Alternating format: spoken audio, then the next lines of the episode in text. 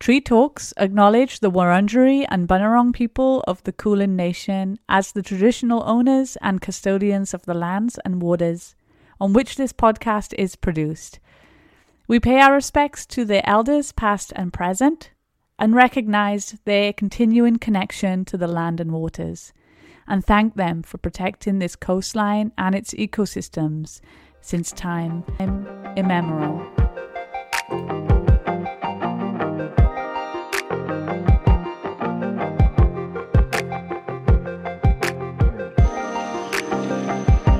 You're listening to episode two of Tree Talks podcast with me, Mona Brookhoff.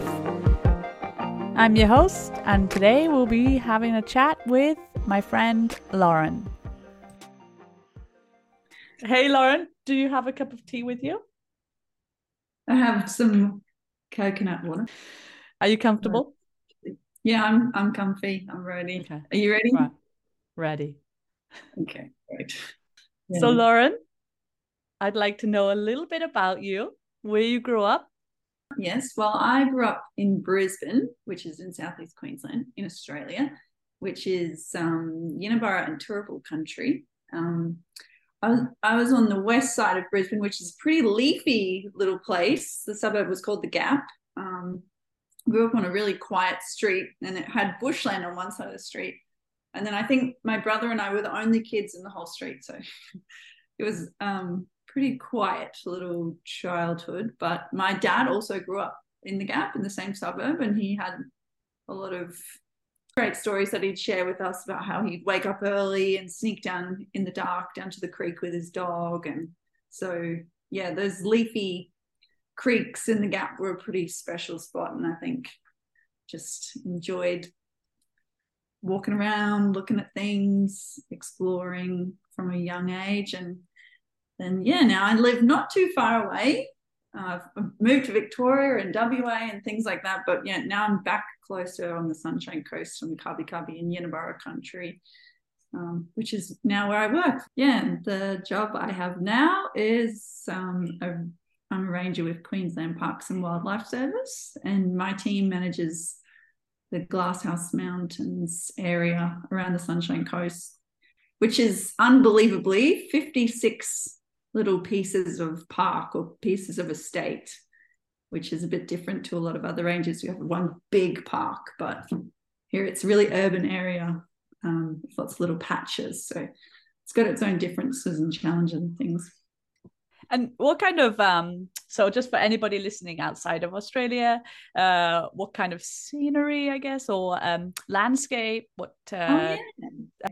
Well, around well, the main park that we look after is the Glasshouse Mountains Peaks. So I think a few people have heard of them in other states, maybe other countries. Um, but they're like volcanic plugs, so they're big. I think they're monoliths, maybe.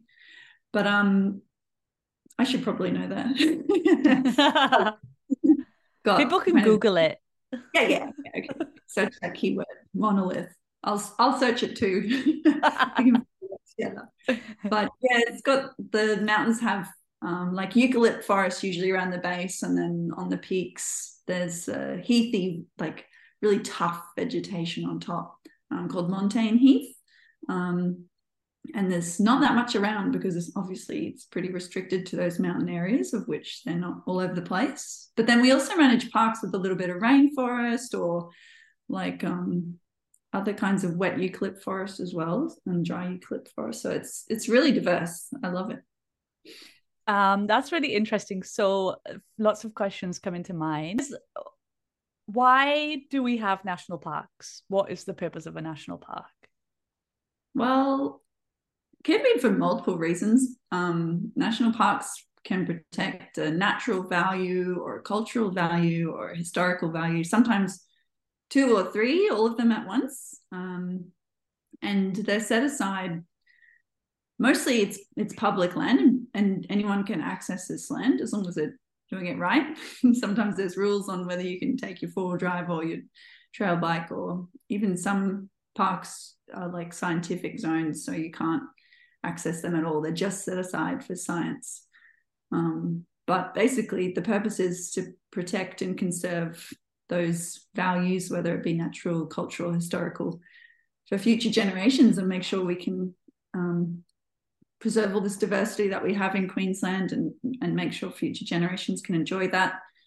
Which, of course, also has the purpose of um, protecting the, the animals and other things that rely on um, those ecosystems within those parks as well. So the idea is to protect all different kinds of ecosystems. The more diversity, the better. Talking about cultural heritage and how uh, parks is to manage landscapes. Um, and as we as we know, some people don't know, um, First Nations people managed and looked after the land for over sixty thousand years. But national parks is like a newish concept, right? Um, Australia's been around. Uh, well, national parks might have been a thing back in the day, but it's that new in terms um, of how long Australia has been managed for by these indigenous yeah. people. Yeah, absolutely. So, yeah, I obviously white fellas manage the land very differently to how the indigenous people are managing the land. Um, but and historically, it's been something very badly done. How in, involving indigenous people and learning from them and and um, trying to manage the land in the way that it has been managed for thousands of years. And this is how it's evolved to evolve to grow and and regenerate and and be used and things like like that. But yeah we are slowly getting better. In some areas it's better than others around the sunshine coast. Um, one of our main one of the main traditional owners there, the Kabi Kabi people, haven't actually got native title determination yet. So that makes it really hard for them oh, right. to set up their own ranger groups or um, their own working groups and things. But it's it's happening. It's getting there, and yeah, it's something that we don't do very well yet, but it's definitely something that everyone's pushing for, which is really yeah. good. What did you study at uni? Ah, I studied, I actually studied marine science, believe it or not, which, yeah, okay. yeah, it led me to do some fun jobs snorkeling and on the Great Barrier Reef and swimming with whale sharks in Exmouth in Western Australia. I'm not an academic, so it didn't take me down a very reliable path. A lot of that tourism education stuff is quite seasonal um, mm. Glad to be back working for Parks and Wildlife because the parks aren't going anywhere. So, if you went from marine, how did that? W- were you always connected with plants? The obsession used to be about looking at different shells and fish and all kinds of things like that, and and naming those and figuring out as many as there were. But at uni, studying marine science, we all studied very similar courses anyway, so it was quite transferable to a more terrestrial situation. Like I did rainforest ecology and there was outback ecology and things like that. So it wasn't strictly marine. Um, so those things helped when I decided I wanted to get off the boats, which is good because I actually get seasick. So take seasick tablets anymore. But um, yeah, now the plant thing I think started during COVID um, I lost my job and I moved back to Victoria. That's where my partner's from. And I didn't have a job and I just went out orchid hunting every day. So these cute little terrestrial, very cryptic orchids it was like obsession to try and find as many as possible, all different types at different times of year and different locations. And then it just grew from there to other flowers and then other plants and then then it, when I got this job up the Sunshine Coast, it was like, all right, I'm in charge of man- managing these parks with other people. I should know what all these plants are and what they do and everything. So just yeah, I didn't really so much learn that stuff at uni. I just used an app called iNaturalist. Have you heard of that? Yeah, actually, I did volunteering the other week, and they they asked us to download it because there's this big thing of, and I think is it worldwide? Yeah, it's worldwide, and it's like oh a citizen gosh. science program. Right? We spent the first; it was two hour volunteering. We spent the first hour and IDing things, and I was like, "Where has this been all my life?"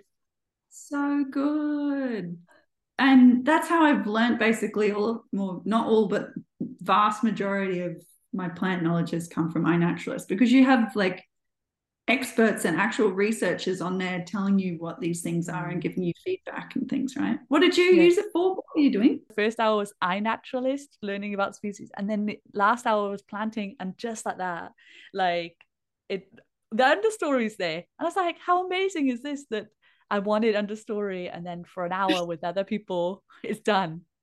Done. That's so good.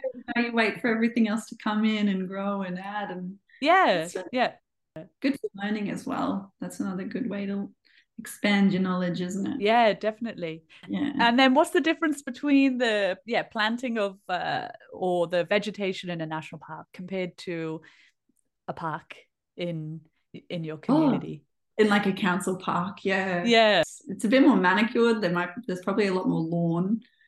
Um, and things will be trimmed and pruned and um, maybe even sprayed for pests. I don't know. But yeah, in a, in a park, we generally try and let the park manage itself. Um, and then the main way that we manage the bush here in Australia, eh, a lot of our ecosystems have adapted to deal with fire and they need fire to grow and reproduce and stay healthy.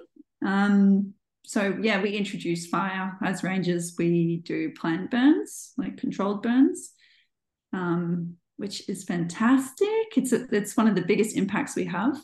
Um, and then we also manage the wildfires that come through when they do.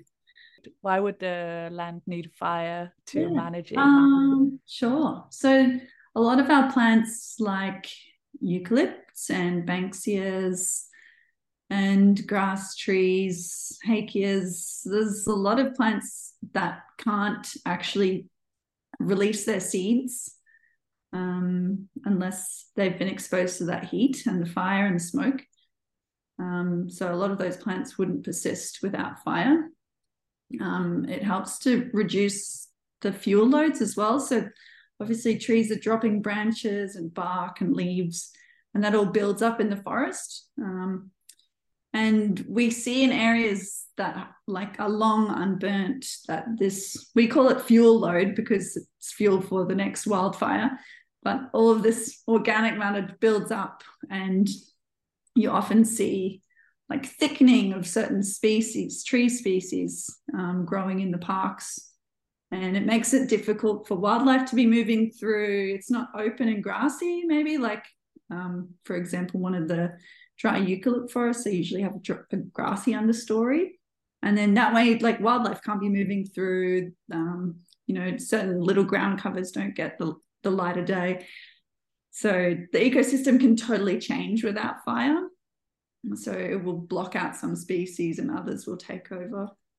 It it has a huge effect. I'm still learning as as well just how much there is to know about fire management in the Australian landscape. It's crazy. One thing I was thinking about when you said was the leaf litter branch trees drop branches. And then it made me think that's so interesting you know um, you have so many visitors that come to national parks to look at nature to be in nature and you know um, whatever reason that's exercise or um, peace and quiet or catch up with friends or you know for whatever reason but it's to go see nature. People love that wild raw um, just natural organic look out in the park. Like there's something in us that feels really relaxed when we're in that kind of environment. But for some reason yeah we like our backyards and our streets to be nice and neat. And if a branch falls then you have to take it to the tips. You can't just something wrong there. with it. Yeah yeah yeah. Remove the tree. Um yeah. yeah like I was recently walking around in um, a, a park here, a national park, and was just like these trees. They're like half broken off and limbs fallen and dead wood stuck in the tree yet that's fine. Like that's just doing it natural. Obviously there's the danger with people and this is the whole thing.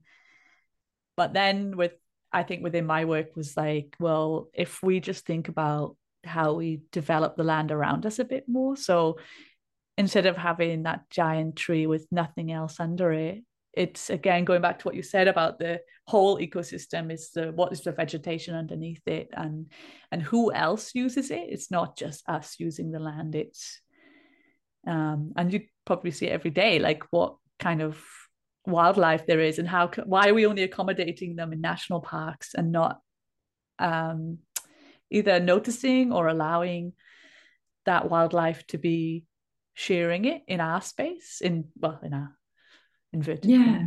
Yeah. Yeah you're right. They have little patches. Yeah i definitely see that with all of our little patches of park. It's all so disconnect, disconnected without those wildlife corridors. It's yeah they're, they're pretty tough for a lot of these species i think. And then yeah it does make it interesting when you go out in the park don't you? You always see something that you're not expecting and you think whoa i didn't know trees could grow that way or like yeah. like yeah yeah yeah. And and so then that's one of the questions i was thinking of to ask you was you know the podcast called tree talks and that's because i like want to talk about it but do they talk like do you hear anything? The first thing that came to mind when you said do the trees talk to us? We have a, tree it's a rare and threatened species and it grows in the montane heath on the glasshouse mountains and a couple of other places but mostly just grows on the glasshouse mountains. It's um, called leptospermum luehmannii it's the glasshouse mountains tea tree it's a beautiful tree. It has this kind of rainbow bark which strips off. Um, and then, yeah, it's kind of like a stunted small tree usually because it's living in this harsh environment. And when you're on any of the Glasshouse Mountains peaks, if you if it's quiet and especially if it's rained recently, you can hear the bark of the trees just really lightly crackling and popping. And you're kind of looking around thinking, what is that noise? That's amazing. But because cool. we're so busy in our own life that for you to actually hear that, like to, to be there in the moment, listening to that, um, it's like actual trees talking. Like that is a sound that comes from them, right? Like I, I don't think we're quiet enough for most people. We just, you know, go to nature and you do eight. I want to go from the start to the end and take done being in nature. But are we actually in nature? Are we paying yeah. attention to what's there? Do we acknowledge what season it is, what flowers are out? Um, yeah definitely encourage people to go for a walk by themselves so often you'll be i do it myself as well when you're out walking on a bushwalk you're with your friends and you're just talking and catching up and you don't yeah you're, you're right we don't listen and you don't well most people don't stop and look at little things and notice things but yeah it's pretty special. Just the little things that bring you back down to um oh yeah i'm in nature. Even if it's yeah. like in somebody's backyard for me that was it's it, your backyard is nature. There is stuff around that is connecting you. Um, like with your volunteering and everything that uh, you're passionate about is there anything you would like to share with people um well i guess i just say get out and see as many parks as you can and just try and go to all different kinds of places and if you can get into like a bushcare group like Mona and I are in, that's they're, they're so satisfying. It's like a deep satisfaction. It's only two hours a month usually or something like that. And you just get so much out of it um, and you get to learn. And it's more it's a social thing as well. That's really great. And then of course download iNaturalist because you can just learn so much. It's not just about plants hey it's about you can put birds you can put footprints or feathers on there and someone will tell you what it's from. It just opens your mind. And i learned recently about something called nature blindness. Right. so we just you can go for a walk and if you don't know anything about the plants or whatever you're looking at, the clouds, anything, then it's not that interesting. You can just walk along and be like, okay, got to the end, saw a view, came back. But the more you learn about your surroundings, the more you appreciate them, the more interesting your walks will be. And just the more that kind of relaxation and satisfaction that you get from being in nature is just amplified the more that you know. It's amazing, mind blowing, right? Yeah, yeah, so that's what I'd say. True. Just learn yeah. as much as you can. Get out there, volunteer. I think that's a beautiful message. Thank you so much yeah. for sharing and um, allowing us to have this yarn and um, get to know more about you. And great message. I love it. Thanks, Mona. It's um been an honor to feature on Tree Talks. yes. Thanks for having me.